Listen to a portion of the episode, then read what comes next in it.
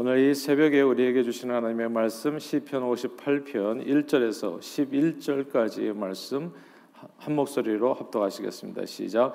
통치자들아 너희가 정의를 말해야 하거늘 어찌 잠잠하냐? 인자들아 너희가 올바르게 판결해야 하거늘 어찌 잠잠하냐? 아직도 너희가 중심의 악을 행하며 땅에서 너희 손으로 폭력을 달아주는도다. 악인은 모태에서부터 멀어졌음이요 나면서부터 곁길로 나아가 거짓을 말하는도다. 그들이 독은 뱀의 독 같으며 그들은 귀를 막은 귀머거리 독사 같으니 술사에 홀리는 소리도 듣지 않고 능숙한 술객의 요술도 따르지 아니하는 독사로다. 하나님이여 그들의 입에서 이를 꺾으소서. 여호와여 젊은 사자의 어금니를 꺾어내시며 그들이 급히 흐르는 물같이 사라지게 하시며 겨누는 화살이 꺾인 같게 하시며 소멸하여 가는 달팽이 같게 하시며 만삭되지 못하여 출생한 아이가 햇빛을 보지 못한 같게 하소서 가시나무 불이 가마를 뜨겁게 하기 전에 생나무든지 불붙는 나무든지 강한 바람으로 휩쓸려 가게 하소서. 의인이 악인의 보복담을 보고 기뻐하며 그의 발을 악인의 피에 씻으리로다. 그때 사람의 말이 진실로 의인에게 가품이 있고 진실로 땅에서 심판하시는 하나님이 계시다 하리로다. 아멘. 어, 지난달 2월 20일 대한민국 대전의 한 법정에서 범죄자에 대해 무기징역에 처한다라는 이제 판사의 판결이 떨어지자마자 방청석에서 억울합니다 판사님이라고 울분에 찬 목소리가 터져 나왔습니다. 피고인 김 씨 손에 두 딸이 무참히 살해된 아버지의 절규였지요. 피고인 김모 씨는 사소한 일로 자신의 여자친구를 이제 목졸라 죽이고 그 언니 집에 몰래 들어가서 금품을 갈취한 후에 그 언니도 역시 목졸라 살해했습니다. 그리고 두 시신을 다 방치해서 부패하고 훼손되는 사, 이에 자신은 훔친 금품으로 이제 유흥 생활을 즐겼지요. 아, 숨, 숨진 자매는 모두 평소 아버지를 친구처럼 살갑게 챙겨주는 그 효녀들이었는데 하룻밤새 두 딸을 모두 잃은 부모는 아, 평생 슬픔과 고통 속에 살게 됐습니다. 그런데 두 사람의 생명을 빼앗고 별 죄책감도 없이 그 가정의 행복을 완전히 파괴한 이 범인은 무기징역을 선고받아서 복역 20년이 지나면 감형과 가석방 대상이 될 수 있습니다. 아, 사랑하는 두 딸을 모두 잃은 아버지는 이 인면수심의 살인범에 대해서 나중에 감형받아 석방될 가능성 있는 무기징역은 말도 안 된다면서 사형을 선고해서 이런 사람에게는 그래서 세상과 완전히 격리해야 된다고 그렇게 주장했어요. 그래서 이제 항소를 한 거죠. 재미있는 것은 범인도 항소를 했어요. 자기 무기징역이 너무 심하다고. 작년 12월이었나요? 일곱 살 어린 여자에게 몹쓸, 몹쓸 짓 해가지고 영구 상해를 입힌 조두순이라고 하는 사람이 징역 12년의 형기를 마치고 출소했습니다. 조, 조두순은 당시 범행 당시에 이제 술에 취해 있었다고 심신미약이에요. 우리 한국은 술, 술 마셨다 그러면 하여튼 경감이 돼요. 그렇죠? 근데 미국은 반대로 술 마셨다 그러면 더 가중 처벌이 되고 이게 한국과 미국의 진짜 큰 차이인데 하여튼 심신미약이 인정받아서 12년형을 선고받았고 검찰은 항소를 포기했습니다. 한 어린아이의 삶을 영구적으로 망친 죄의 대가가 12년이라는 사실에 이제 많은 사람들이 아, 분노했습니다. 참고로 미국에서 동일한 범죄는 징역 30년 5개월의 처벌을 받습니다. 뭐 최소한 이제 뭐 감옥에서 못 나오는 거죠. 거의 못 나오는 거죠. 엠번방의 그성 삭춤을 아실 거예요. 거기에 성 손종우라고 하는 이 범인은 죄인은 징역 1년 6개월형 선고받았습니다. 참고로 미국에서 아동 관련 영상을 딱 한 번만 다운로드 컴퓨터에서 다운로드 받아도 징역 5년 10개월입니다. 그러니까 한국과 얼마나 차이가 나는지 보시, 보시죠. 예. 그리고 5년 10개월의 보호 감찰 계속 감찰하는 게 이제 10년형의 선고가 됩니다. 딱 한 번만 어, 그렇게 어, 영상을 봐도요. 한국에서 흉악 범죄가 끊이지 않은 이유가 있죠. 이제 손방망이 처벌이라는 말이 있는데 어, 범죄에 대한 양형 기준이 너무나 관대해서 때로 보면 이제 당한 피해자만 너무너무 억울하고 죽은 사람만 억울해요. 어, 그리고 또 그렇게 손방망이 처벌이 되다 보니까 이런 죄를 짓는 사람들이 담대해요. 예, 뭐 징역 1, 2년만 살면은 어, 또 이렇게 그, 그 일을 그 못된 짓을 해가지고 번 돈으로 또 얼마든지 평생을 먹고 살 수 있으니까 그러니까 이게 굉장히 죄를 짓는데 담대한 겁니다. 또 다른 범죄의 불씨를 키우게 되죠. 이 범죄자에 대한 손방망이 처벌도 문제이지만 권력자가 범죄하는 경우, 권력자가 연결되어 가지고 죄를 조직적으로 저지르는 경우에는 더욱 추궁하기가 어렵게 됩니다. 그러니까 뭐 한국의 어, 검찰과 또 청와대와의 그 많은 이제 갈등들 보잖아요. 검찰이 청와대를 조사할 수 있어요. 한국은 가만 보니까 없는 것 같아요. 그러니까 권력자가 이제 정말 못된 짓을 해도요, 그걸 어떻게 막기가 힘든 그런 어, 구조이죠. 그러니까 일반 사람의 범죄에도 손방망이 처벌일 뿐만 아니라 범죄자의 어, 이렇게 권력자의 범죄는 더욱 추궁하기가 쉽지가 않다는 거. 사람을 교묘, 교묘히 괴롭히고 죽여도 힘과 권세가 있는 악인에게 정의로운 심판을 기대하기는 어렵습니다. 뭐 가장 어, 뚜렷한 예를 하나 들자면 그 아마 북한 김정은 씨 정도 되지 않을까 싶어요. 형을 독극물로 살해했잖아요. 그리고 자기 고모부를 갖다 총살했잖아요. 이건 뭐 그냥 백주에 대놓고 다 범죄를 저질러요. 사람 죽이는 살인죄를 저질러도 북한 최고 존엄이기 때문에 아무도 그에게 심판 내릴 수 없고 또 그냥 그런 범죄자가 살인범이 만나자고 하면 또 대통령이 남한 대통령 또 발벗고 나서서 또 만나주고 예. 이제 이런 세상이에요. 세상은 온통 이런저런 사정으로 어, 진짜 유전무죄고 무전유죄인가요? 권력 있으면 단가요? 그냥 다 억울한 일을 당하는 사람이 적지 않습니다. 누가 약한 자의 원한을 풀어주고 이 땅에 정의로운 심판을 이루어줄 수 있을까요? 근데 이제 오늘 본문은 그런 얘기인데 정말 감사하게도 저와 여러분들이 믿는 하나님은 공의로운 재판관이십니다.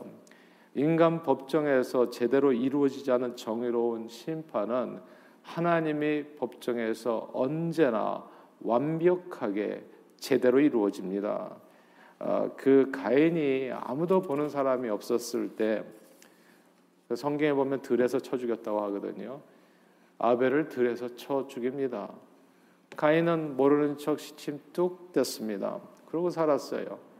가인의 그런 모습에 아빠 엄마도 다 속았지요. 아담과 하와 왜 안 물어봤겠어요? 네 아유 어딨냐?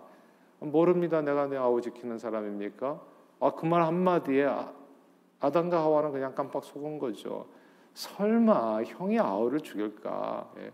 태연하게 얘기하는데 자기는 죽인 적 없다는데 증거를 대라는데 무슨 증거가 있겠어요? 그러니까 그냥 DNA 검사 그때는 없었을 거고 그러니까 그냥 가인이 그렇게 태연하게 얘기하니까 아빠 엄마는 깜빡 속을 수밖에 없는 겁니다. 뭐 아들을 안 믿으면 누굴 믿겠어요? 그래서 부모가 자식에게 속을 때가 마찬가지. 보통 흉악범죄를 저지르면은 그 부모는 와서 항상 그래요. 내 아들이 그럴 리가 없다. 예. 못된 놈들에게 이제 내 아들이 유혹을 받아서 그런 거지. 내 아들이 막 주동할 리가 없고 걔는 착한 애다. 항상 부모는 이렇게 속아주는 거예요. 가인이 아벨 형의 동생을 죽였으리라 아마 아담과 하와는 꿈에도 몰랐겠죠. 가인이 시침을 또뚝 뗐으니까. 그러나 하나님의 법정에서 죽은 아벨만 억울했던 것이 아니라 하나님의 법정에서 똑같은 질문을 하잖아요. 하나님이 아담과 하와가 물었던 것을 네 아우 어디냐? 똑같이 대답했을 거라고요. 제가 제 아우 지키는 사람입니까? 그러니까 가인 이 아담과 하와는 깜빡 속지만 하나님께서 똑같은 질문에 내 아우 지키는 사람이니까 답변했지만 그 하나님 앞에서는 가인의 범죄가 다 드러나게 됩니다. 그는 하나님의 법정에서 무기징역을 선고받지요. 그래서 유리하는 자가 되어집니다. 그 후에도 죄에 대한 참회가 끝까지 없으니까 그와 그의 후손은 모조리, 모조리 홍수 심판으로 지구상에서 사라지게 됩니다. 어, 저와 여러분들이 믿는 하나님, 저는 이게 너무 감사해요. 그렇지 않으면 진짜 억울하게 어떻게 살아요? 그런 경우가 있잖아요. 한 사람도 억울하지 않도록 철저하게 그 원한을 갚아주시는 분이 저와 여러분들이 믿는 바로 그 하나님, 공의로우신 하나님이십니다. 우리 하나님은 오직 정의를 물같이 공의를 마르지 않은 강같이 흐르게 하십니다. 하나님께서는 반드시 악인에게 보복하십니다. 그러므로 오늘 시편 기자는 이렇게 고백합니다. 11절 한번 같이 한번 읽어볼까요? 58편 11절입니다. 시작. 그때 사람의 말이 진실로 의인에게 갚음이 있고 진실로 땅에서 심판하시는 하나님이 계시다 하리로다. 아멘. 진실로 의인에게 갚음이 있고 진실로 땅에서 심판하시는 하나님이 계시다. 이 가인과 아벨 봐도요. 진실로 의인에게 갚음이 있어요. 아벨의 피가 땅에서부터 소리치지 않냐? 내가 들었다 이거예요. 하나님의 눈을 벗어나는 범죄는 이 세상에 없습니다. 하나님은 다 아세요. 우리 속마음까지도. 그래서 이 하나님이 계시기 때문에 진실로 의인에게는 갚음이 있습니다. 그리고 진실로 땅에서 심판하시는 하나님이 계신 겁니다. 은밀히 보시는 하나님께서는 인간의 모든 숨은 죄를 다 찾아내시어 완벽하게 하나님의 심판을 이루십니다. 오늘 시편에서요 억울함을 호소하잖아요 다윗이 근데 재밌는 게 있어요. 이게 남의 죄에 대해서는 다윗이 이렇게 얘기해요.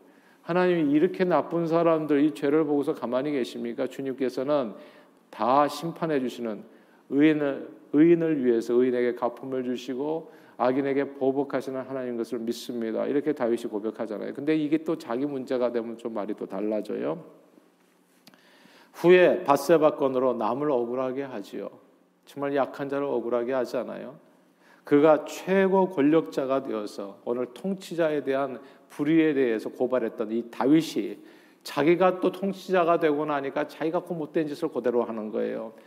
자기의 범죄에 대해서 감히 그 앞에서 아무도 다윗의 죄를 심판할 수 없습니다. 자기가 만인지상의 자리잖아요. 누가 감히 다윗을 심판하겠습니까? 왕인데. 예. 근데 오늘 본문에 진실로 땅에서 심판하시는 하나님이 계신 거예요. 그러니까 남에 대해서 얘기하기 쉽잖아요. 내로남불이라고 남에 대한 심판은 얘기하기 쉬운데 내 자신이 문제가 되면 어떨까요?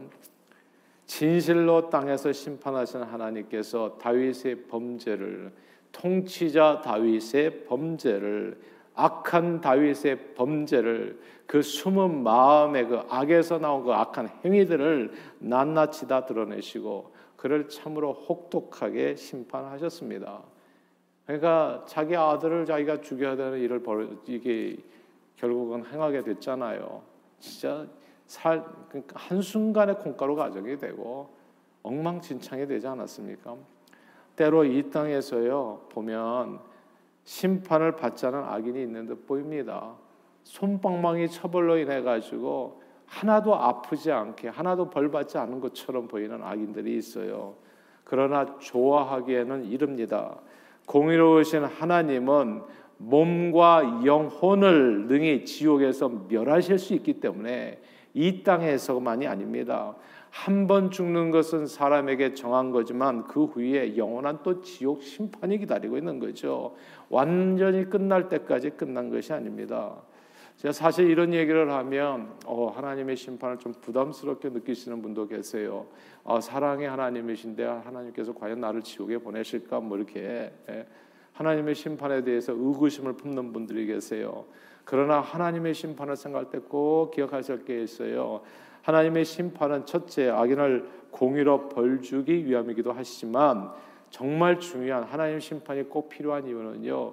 의인을 보호하기 위함입니다.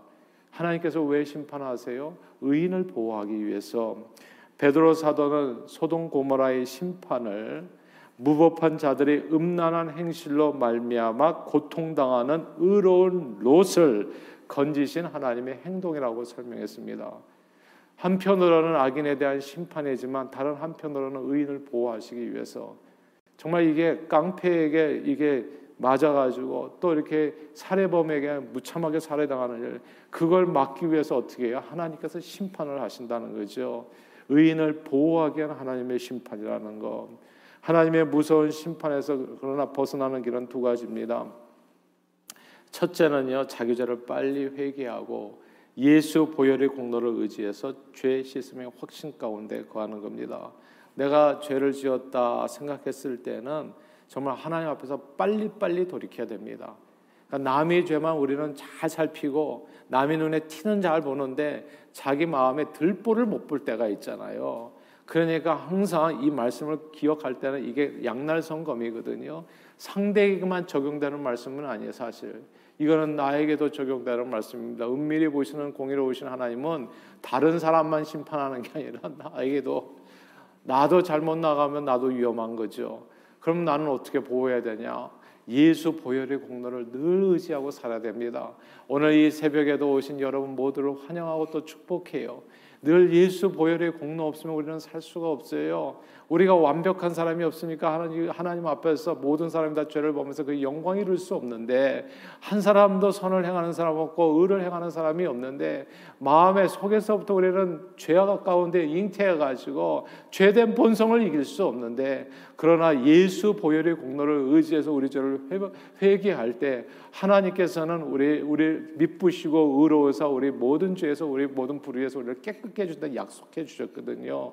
그러니까 늘 우리는 무엇을 예수 보혈의 공로를 의지해서 살아야 된다는 말씀입니다.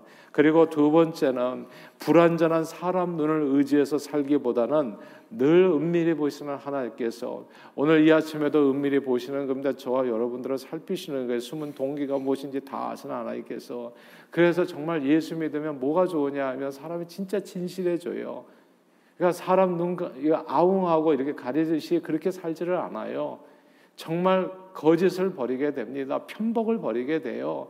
왜냐하면 하나님 앞에서 살려고 하기 때문에 그러니까 우리 사실 크리스천들은 법이 필요가 없어요. 잘 살라, 열심히 살라, 뭐 착하게 살라 이런 얘기를 할 필요가 없어요. 왜냐하면 항상 우리는 주님의 눈을 의식하기 때문에 하나님은 나의 깊은 곳까지 다 알지 않아요. 늘 은밀히 보시는 하나님 앞에서 코란되어 정직하고 진실하게 신앙생활을 하게 됩니다. 사랑하는 여러분 살다 보면요 누구나 다 이런저런 억울한 일을 당할 수 있어요. 사랑하는 두 딸을 하루아침에 짐승 같은 놈에게 이를 수도 있고 감당하기 어려운 엄청난 죄의 피해자가 될 수도 있어요. 상대가 그런 범죄를 저지른 상대가 권력자일 때에는 어디 가서 그런 억울함을 호소할 때도 없어요. 총살 당해서 죽어도 독극물에 사람이 살해당해도 하소연할 데가 없어. 권력자일 때에는 또 그렇게 살해범인데도 불구하고 권력자일 때는 남한의 대통령이 가가지고 또 국빈 대우를 해줘. 예. 사람을 죽인 살해범인데 이게 이런 걸 보면 이게 무슨 세상에 정의가 있는 거예요? 의로운 거 맞습니까? 말도 안 되는 세상이죠. 그러면 힘 있는 힘 있는 사람이 다 내. 이렇게 되는 거잖아요. 무슨 기준이 있겠어요? 무슨 양형 기준이냐 거기에. 그러나 늘 기억해야 될 게 있어요. 이런 억울한 일을 볼 때 저와 여러분들이 믿는 하나님은 율법의 1.1획도 다 이루시는 공의로운 재판관이라는 사실이요. 모든 억울한 눈물을 다 닦아주시고 홀이라도 남김없이 주님의 공의로우심에 따라서 우리 인생들의 억울함을 모조리 완전하게 갚아주시는 분이라는 사실을 우리는 잊어서는 안 됩니다. 그러나 동시에 공의로우신 하나님이 내 마음까지도 살피신다는 점이 두려운 거죠. 다른 죄인들만 살피면 참 좋겠는데 나는 살짝 봐주시고 내 마음도 살피신다는 것이 이게 부담이죠 사실. 그래서 성경은 여호와를 경외하는 것이 지혜의 근본이라 얘기한 겁니다. 항상 주님의 불꽃 같은 눈 앞에서 정말 이렇게 두렵고 떨림으로 구원을 이루는 그 삶이 하나님께서는 지혜로. 그래서 속이려고 하지 마세요. 예, 거짓말 하지 마시고 그리고 이렇게 남의 것 탐하지 마시고 하나님의 말씀을 두고 하나님 앞에서 진실하게 사십시오. 이게 중요해요. 여호와를 경외함의 지혜의 근본이라고요. 그리고 혹시라도 주님 앞에 범죄한 일이 생각나거든 늘 회개하며 예수 보혈을 의지해서 죄 씻음의 확신 가운데 거야 됩니다. 그리고 다시는 똑같은 죄를 반복해서 저질러서는 안 됩니다. 회개가 뭡니까? 죄의 잘못을 느끼고 그리고 변화된 삶이잖아요. 다시는 똑같은 죄를 저질러서는 안 됩니다. 주님께서는 가나마다 현장에서 잡힌 여인의 죄를 용서해 주셨어요. 그러나 그 다음에 하신 말씀이 뭡니까? 너 가서 다시는 죄 짓지 말아라. 뭐 이렇게 용서해 주는다 해서 그게 무슨 면죄부 받은 것처럼 계속 반복해서 죄질 이거는 아니죠.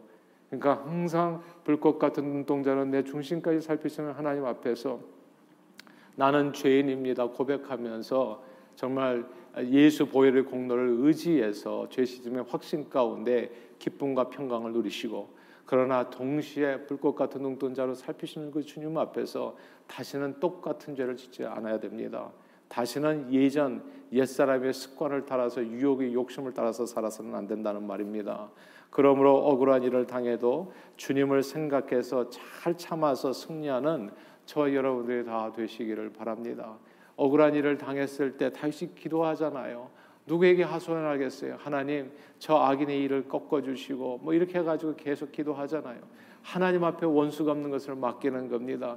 주님께서 처리해 주시기를 원해요. 그래서 내 손을 더럽히지 마시고 또한 우리 자신을 우리 자신을 주님의 말씀으로 살펴서 늘 죄 씻음의 확신 가운데 모든 죄에서 떠나 참된 기쁨과 평강을 누리시는 승리하는 오늘 하루 되시기를 주님 이름으로 축원합니다. 기도하겠습니다. 하나님 아버지 억울한 일을 당한 의인들을 위해서 악인의 일을 꺾어 보복하심으로 이 땅에서 정의로운 심판을 완전히 이루시는 하나님을 그 하나님을 찬양합니다. 그러므로 모든 원수 갚는 것을 주님께 맡기고 늘 은밀히 보시는 하나님 앞에서 우리 자신을 살펴서 예수 보혈의 공로 의지하여 죄 씻음의 확신 가운데 성령님의 도우심으로 주님을 영화롭게 하는 선한 길 걷는 저희 모두가 되도록 축복해 주시옵소서 예수 그리스도 이름으로 기도합니다. 아멘.